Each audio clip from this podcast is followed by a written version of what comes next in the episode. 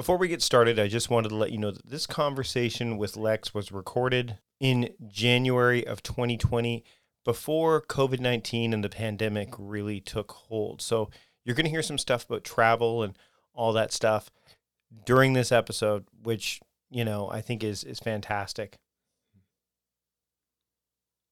So before we get into this episode, I wanted to tell you that this episode was recorded in January of 2020. And that was before COVID 19 and the pandemic really started to take hold, at least in North America.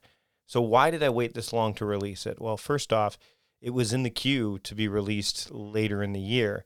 And it just so happens that now is the time that it was going to come out. But I actually bumped it up a couple of weeks because I wanted to share it with you as one of the Sunday episodes rather than just a solo conversation because I think the message that Lex is sharing through this discussion, and I think it's something that we all need to keep in mind as we go through this age of uncertainty, more uncertain maybe than any of us have experienced before, with the idea that life is an adventure and an amazing one at that. So I hope you enjoy this episode of the podcast, my conversation with Lex Latkovski. So let's get started.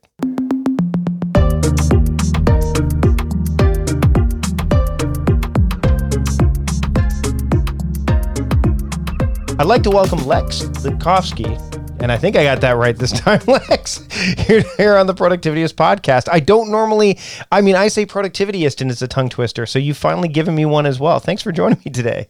Oh, you're welcome. I, I, I tell people to say it Litkowski, but, uh, you know, I can't expect everybody to be able to pronounce it like I have for all these years. Well, we were just talking about the word productivityist, and it's like people say productivitist, productivity. Like, so I, I totally understand where you're coming from.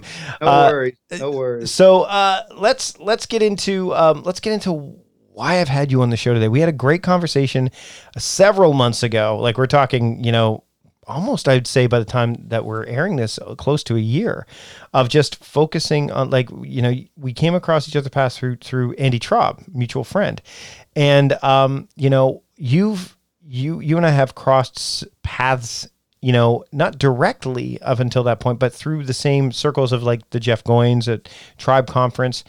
Uh, tell my audience a little bit about who you are and uh, your book. You've got you've got the book that I want to touch on today, which of course is Passport Forward: Moving from Regrets and Routine to Freedom, Passion, and Adventure. But l- let's share a little bit with my with my audience here about who you are and and what what your what drives you? Well, thank you, Mike. Um, first of all, I'm a huge fan of Andy Traub. Uh, I met him through Jeff Goins, and uh, I'm a big fan of Jeff Goins, a good friend of his. And um, so, and, and, you and I have actually been in the same room together at the Tribe Conference, Jeff yep. Goins' Tribe Conference before. I don't, we didn't have the pleasure of meeting face to face, but hopefully we'll fix that soon. So, I'm, uh, I live in Louisville, Kentucky right now. I've been to 82 countries in the world. And um, I think I've mentioned this to you before. I spent 16 months living as a Zen monk in a monastery down in Southern California, up in the mountains above Palm Springs. And I was fortunate enough to be on uh, make us make it to the semifinals round on America's Got Talent, and all these you know these things that I can say I've done. But the what I like doing, someone asked me the other day what really makes me happy, and it's like I like entertaining people, I like making people laugh, and I like helping people and being nice to people. So um, if you ask me all the things I've done, I've done some cool stuff, but at the end of the day, I'm a nice guy. I like to help people, and I like I like to make people laugh and and and hopefully inspire them to go out and do something fun with their life. So let's talk about the the Zen monastery component. The idea of like one of the things that that comes up there is that like that that just seems challenging at best and almost um I wouldn't say uh, uh well arduous i think would be arduous like how were you able to like first off what led you to do that and secondly like what were the what were the um the things that kind of kept you going over that period of time? Because it's not something any, just anybody can do. That's a very good question. I actually touch on that in, in my book. Uh, when i went to the zen center i found out about zen uh, through a friend who had actually gone to a seven day silent retreat. Um, he, I, I, was living in Phoenix, Arizona at the time. He was a very good friend of mine named Patrick. And Patrick went to a Zen, the, the, the seven day silent retreat over there at the place that I ended up moving to. And he came back and he said, Hey, Lex, I found I found what you've been looking for, even though I really had never told him what I was looking for. But um, I don't, you know, I don't know how anybody knows what I'm really looking for. But he said, I found what you're looking for. And he, he told me all about it. And I was like, how did I not even know this was on the, the menu of available options in life? And so, you know, I was born and raised Catholic. I'm, you know, not specifically religious anymore, but I'm spiritual. And he found something. And he, so he enjoyed it so much and he was so excited about it that I went with him a couple months later and did a seven day silent retreat. And it was like the, it was, uh, it was like something I had never even known was on the menu of options in life. All of a sudden, someone brought me a new menu and said, Here, you've been eating oatmeal. I've got, you know, whatever your ideal thing is, whether it's steak or shrimp or, or kale. I've got a big plate of this sitting over here for you that you can enjoy. And so I got hooked and started going for a silent retreat every couple of months. And then eventually I just said, I'm tired of doing it week by week. I want to go dig dig into it deeper. So I called up a the Zen master and I said, I, I want to I want to go do this for a year. And he said, Come on. And you just went, wow, yeah. Well, it's I, I didn't just I didn't just go because I had a house, I had a I had vehicles, I had I had actually at that time I had four houses um, that I, I was investing in real estate in Phoenix, um, and I, I had a girlfriend, I had a, a couple of vehicles, I had a, a job, all kinds of stuff. So it took me about six months to unravel everything in the right way so that I could free myself up enough to go and sit on a cushion for six hours a day. what happened during that process? Like when you were there, what were some of the things that that you know um, helped you maybe even ch- change your perspective, or just came to the fore as you were as you were going through this? Well, one of the one of the best things was that um, I started to go to bed earlier. I'm you and I've talked about this, Mike. I'm a Mhm. night owl, Yep. and I can if I go to bed before midnight, it feels like I'm giving up. So um, I I started to go to bed around nine o'clock and getting up around four thirty or five o'clock for the first time in my life, and I loved it. So I I kind of got, gained an appreciation for that. Um, but what I what I learned over the course of the time wasn't so much what I added to my knowledge was what I allowed to fall away or disappear from my knowledge and my programming. And so I grew up in a very, I'm, I'm sure some of these people that are listening can can relate to this. I grew up in a very enmeshed family, a very loving and supportive and, and great family, but it was always meddling and asking, "Are you okay? What was that noise? What's going on? Are you sure? Are you sure?" And so I had all this noise going all the time. And when I went to the Zen Center, and we were quiet for most of the time, it was like the first time where I actually had the, my own space and my own and my own room to do what I needed to do. And so by being quiet for a while, a lot of the thoughts and feeling and feelings and emotions and habits that I had created um, over the course of 30 years or whatever it was started to drop away because I wasn't feeding that, you know, I wasn't feeding that animal anymore. Starting an online business or expanding your physical storefront online has never been easier thanks to Shopify. This global commerce platform supports you at every stage of your business journey. From launching your online shop to managing a million orders, Shopify is there to simplify and accelerate your growth. It's not just about selling products, Shopify helps you manage every aspect of your business with their all in one e commerce platform and in person POS system. But that's not all. Shopify helps you convert visitors into customers with the best converting checkout process on the internet, which performs up to 36% better than other platforms. And now, a special offer for my listeners. Sign up for a $1 per month trial period at shopify.com slash timecrafting, all lowercase. Whether you're just starting out or looking to scale up, Shopify is the perfect partner for your business. Are you a small business owner struggling to find the right talent for your team? I've been there and I know how challenging it can be. That's why I recommend LinkedIn Jobs. It's not just any job board.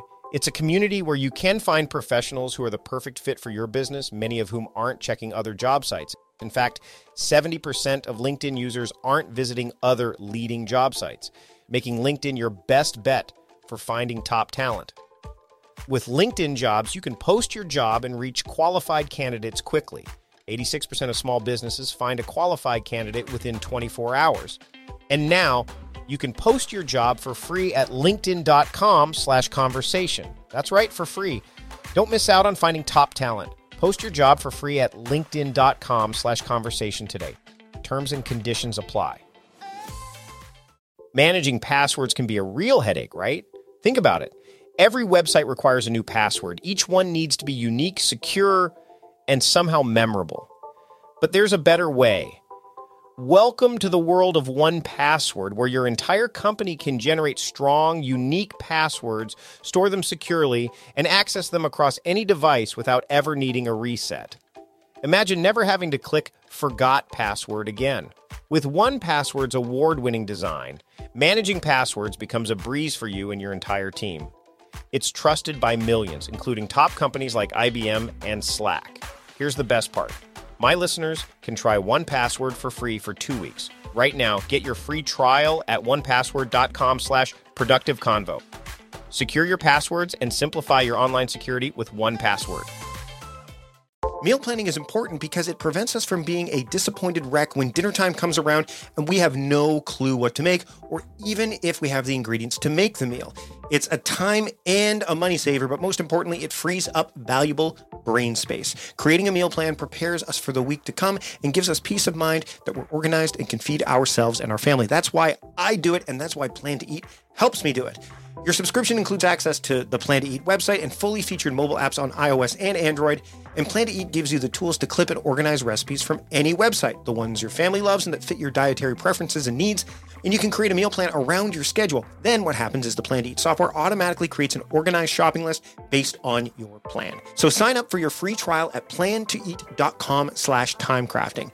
That's plantoeat.com forward slash timecrafting. The coupon will be automatically applied to your account and can be used when you're ready to subscribe. It's valid for new customers only. Give Plan to Eat a try today. Let's talk about keeping going, you know, like, uh, you know, moving forward. The book's called Passport Forward Moving from Regrets and Routine to Freedom, Passion, and Adventure. Before we jumped on the call, we talked a little bit about routine. Now, some people might, you know, that listen to this program, I go, no, but routines are essential. But that's not really what you're talking about here. Like, you know, we're not talking about morning, evening routines. You talked about before we jumped on the idea of habit building and the don't break the chain ritual, which is kind of like a routine. But that's not what you're alluding to here, are you? No. Uh, what I wanted to do was I wanted to, instead of adding things to my list of, of tricks, I wanted to get I wanted to pull stuff out of my bag of tricks so that I could find out who I really was, to Right. let go of the facade and all this stuff. And so by the process of that, I learned more about who I am at my core. Um, what you asked earlier, and I didn't finish my thought, but the one of the things that I got was compassion. I, I became much more patient with people. I have, I have a much deeper heart now, and I can. Uh, I'm a terrible multitasker, but I get a lot of stuff done. So I do one thing at a time very well, and then I move on to the next thing. And if you know, if I'm if I'm talking to my girlfriend, I talk to my girlfriend. If I'm not talking to my girlfriend, looking at my phone and doing other stuff because one of those is going to suffer. And so, the uh, the routine at the Zen Center is is etched. It's etched in stone. It's you got you got uh, you wake up at this time. There's uh, the bell goes off at this time. You're sitting for 30 minutes. You get up and walk for 10 minutes. You sit for 30 minutes, walk for 10 minutes. Then you have breakfast. Then you work and blah blah blah. The schedule doesn't move. So, but inside of that rigid schedule, there's all types of freedom because you're not worrying about what to do and where where you're supposed to be. You just you you do what you're supposed to do, and you find space and time in there to get other things done. And so, you know, you're an extremely prolific guy, Mike. You you get more stuff done. You make me tired reading all your emails just because of all these things that are coming in. I don't know how you do it, and I sometimes feel like a slacker because I only do one thing and I do it really well, and then I move on to the next project. But um, I have right lots of help. I have lots of help. That's I think that's Oh. the key too. I think a lot of people when they when they're talking about productivity and, and time and, and getting things done, um, the optics are wow, you know, you get a lot of stuff done. But I have uh, help I think is really important. Actually, and that's Oh. that's that's a nice shift. Like who's helped you along the way during this process? Because you made some pretty big changes. You must have had some people that kind of fell by the wayside, but then you've got to have people that kind of stuck by you and said, "Oh, this is great. I'm uh, let me support you in this." Oh yeah, I've got, you know, I I don't have any enemies that I'm aware of, and I've, I'm generally nice to people, so people help me. But it, you know, I'm I'm not a control freak at all. I'm willing to let people help me.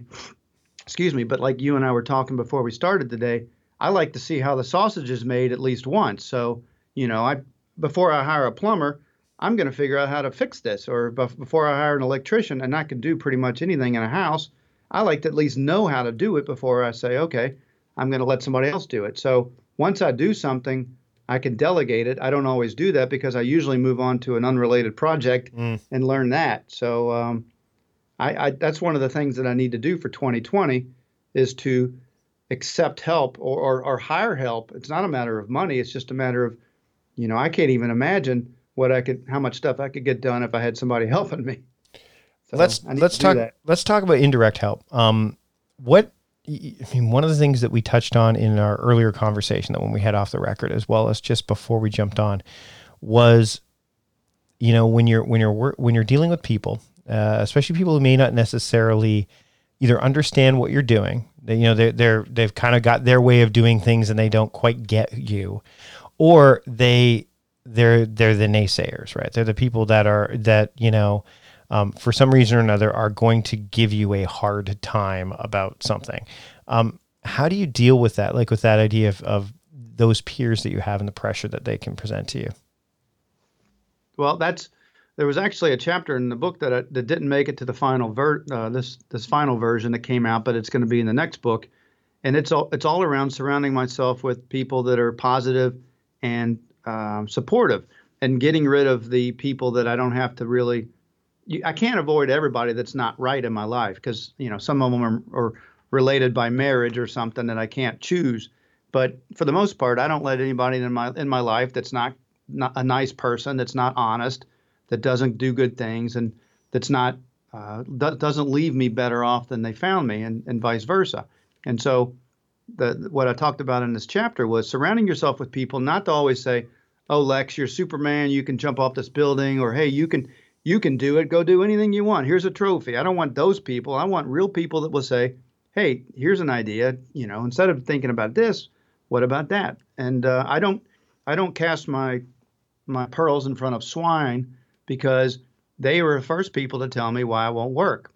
So um, I'm looking for honest and authentic feedback, but I know who not to talk to because every time it's uh you know it's just a it's a sandwich of stuff you don't want to eat and it's it's just the, the constant uh, barrage of negativity, criticism. Oh, you don't want to do that.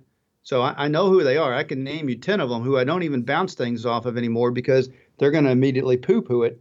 But I like people that are that are either neutral or positive and can point out what may or may not work, but not being in a um, you know in a negative light. So um, I have a very you know uh, Andy Traub, for example. He's brilliant. He he'll he'll shoot straight, and so will Jeff Goins. They're very direct, very uh, very intuitive, and they will also tell me that's a bad idea. And I'm like, okay, cool, thanks. But you know, they're not mean about it. You yeah, know, they're not trying to be mean. Whereas some of the people in my life, they've been mean, and I I'm not going to go there anymore. Well, and you need those people too. Um, do you find that um, that kind of pressure can be a catalyst though, like from peers and from people say, "Hey, you can't do that." You're like, "Hey, I'll do it. I'll show you." yeah, uh, I love that. I went to Vanderbilt University in Tennessee simply because a guy named Steve at my at my AP physics table senior year in high school, uh, we were comparing the colleges we were going to go to, and he pulled out the sheet of paper and started comparing them on campus and women and academics and athletics and blah blah blah. And he and I'm like, whatever, dude. And he said, doesn't matter. You couldn't get into Vanderbilt anyway. So I, after class, I ran up to the, uh, the career center and got an application and filled it out, and I ended up going to Vanderbilt just because Steve said I couldn't go there. When you were putting so, uh, when you were putting the book together, what was the was was was it like reliving the whole thing? I know when I've written books, it's like reliving because the the kind of the the process or the journey. What was that like for you? If if that was what happened, what was that like for you as you went through it? Because it's it's almost like you you get to do it all over again. Yeah, that's a lot of that stuff is it, when I read it, I know I, I, have the same feeling that I was um, when I was up on top of a mountain in India or you know on a motorcycle in Laos when I was driving for 17 days, and those those memories are like you know they're deep deep inside of me. The the book is about a lot of my personal experiences. It's not something. It's not. There's no fiction in it. It, it all happened, and um, actually, I just found out today that I'm going to be speaking here in front of 350 people in April, uh, which is a month after this is scheduled to come out. So when this comes out a month before that, I will have spoken in Louisville for 350 people talking about travel uh, for the, the newspaper here. And it's um, they want me to pick one story, and they already told me because they've got my book. They said I want I want you to talk about one of these three stories, and I'm like, that's cool. And they said, can you do that? And I said, yeah, I'll talk to you all, all day long about that because I was there. It was it was fantastic, and so they're uh, they're, they're vivid, vivid memories. You know, they're they're not just hey, I woke up and I had coffee and I went down and you know did something. Something really amazing happened. So writing the book was like reliving it, and uh, you know I went back and looked at my photos to get more ideas and to get some more color and detail about what I was writing about.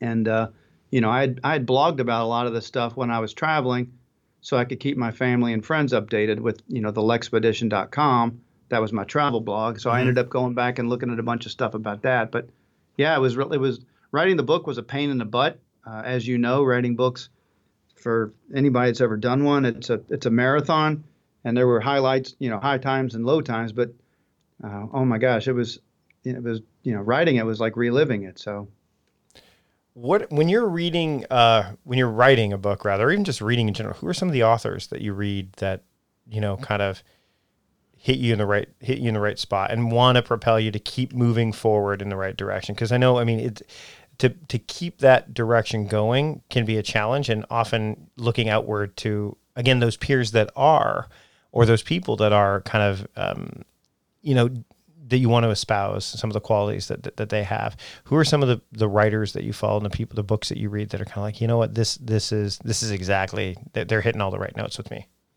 Well that's a good question. I i only read three types of books uh, in my life. I read either uh, some ways to make money, which are business books. I read stuff about spirituality and Zen or meditation, and I read something that's going to help me uh, improve my life and make me more efficient.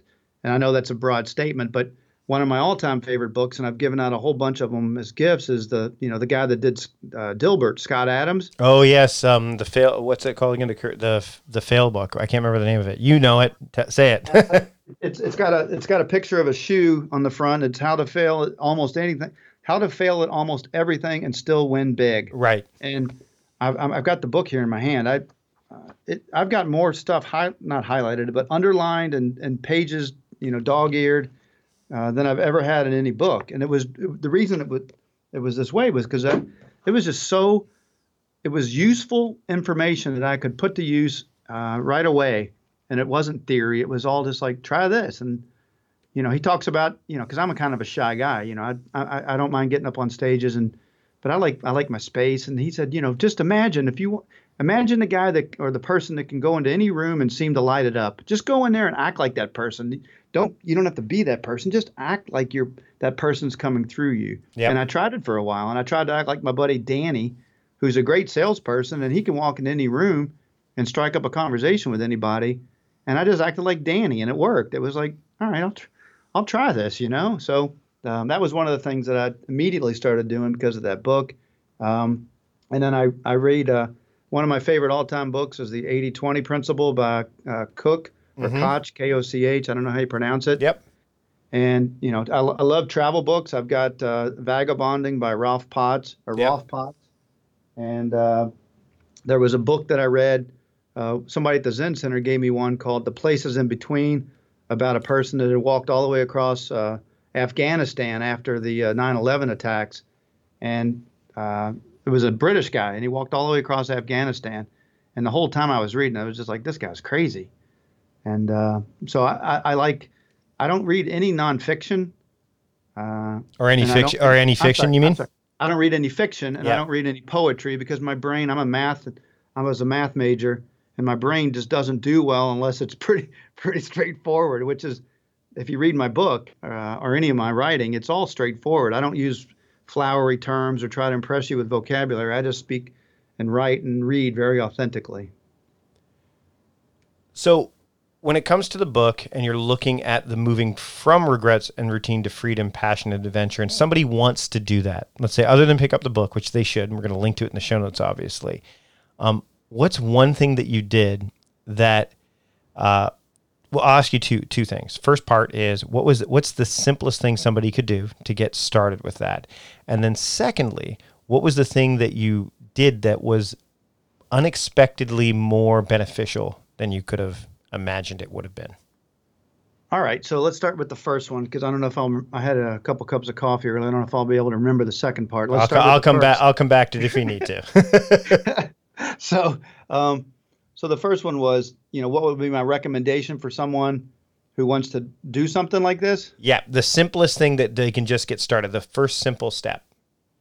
The first simple step is the um, for me. It, this is what I do. Mm-hmm. Is I put something out on a with a date and I say, on such and such a date, I'm going to do whatever, and I'm and but I just can't put it and uh, write it on a piece of paper or put it on my Google Calendar and then uh, walk away and expect that f- five months from now I'm going to be in you know Indonesia.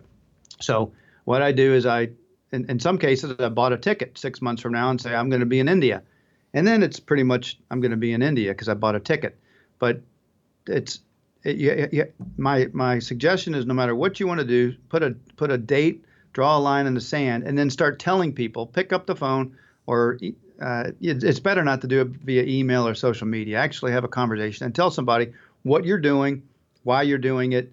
They might not. You don't need to tell them the, the deep reasons, but I'm doing this. This is the date, and uh, I'm you know I'm going to do it, and put it out there instead of you know keeping it a secret. Mm-hmm. So I, am externally motivated because uh, I don't like to let people down, and I like to look good. So, which is kind of the same, you know, two sides of the same uh, coin. So, uh, pick a date, pick a project, and then tell people about it, uh, which will keep you from uh, hopefully making excuses and falling short. And if you fail, try it again. Now, what about the thing that you did or have done that's yielded results that benefited you that you didn't expect to have as great an impact as as as it did? Uh, the Zen Center would probably be, you know, going to live at a Zen Center for 16 months, uh, because that what what ended up happening to me, even after the first month or two, changed the way changed the rest of my life and, excuse me, the, the rest of my life and my and my decisions. I don't expect excuse me, people to be able to go and do that. But what it did was it allowed me to, that ended up helping me realize that I wanted to sell my properties in Arizona. It helped me uh, get rid of a lot of extra baggage physically in my life and, and emotionally and with relationships. And uh, so that had a, a major impact. The other thing that you and I talked about was I had been working on this friggin' book you know, Passport Forward, which before it was called Passport Forward, it was called the Lexpedition, mm-hmm. and so it's it, you know there's many different iterations until you know the current version. And my brother Dominic kept saying, "Dude, you got to write a book. You're amazing, dude. Write a book." And I'm like, "Okay, one of these days." But right now I'm living at a Zen center, I'm traveling around the world, and one of these days, one of these days. So finally, the one of these days was was weighing down on me too much, and I said, "Okay, I'm gonna go. I'm gonna get these books in your hand by Christmas." It was two years ago and I did a Kickstarter campaign and, and raised twelve thousand uh, dollars. Not not it wasn't charity. Twelve thousand dollars worth of pre-book orders or whatever mm-hmm. the number was. I'm doing yep. this all the top of my head. Twelve thousand dollars of advanced book sales, and uh, had two hundred and something backers. And basically, you know, when the thing when the thing went through and they they sent me the money, I had all this cash. But the, the most important thing was, okay, I can't let these people down. So I finished my book, got it edited uh, had, bought all the copies, had it shipped to my house, and did a signing party, and mailed them all, or hand delivered them if they were here in town. And then my girlfriend and I got on a plane to go to Machu Picchu. So that was uh, the, the what ended up happening after the, the the Kickstarter campaign. I didn't expect everything to happen after that, but what because of the Kickstarter campaign and because I actually finished my book, the book ended up becoming my calling card for doing book signings and presentations. It allowed me to be a published author. It allowed me to then, uh, you know, then do the Kindle version, and the, I'm working on the audiobook, which will be out here shortly.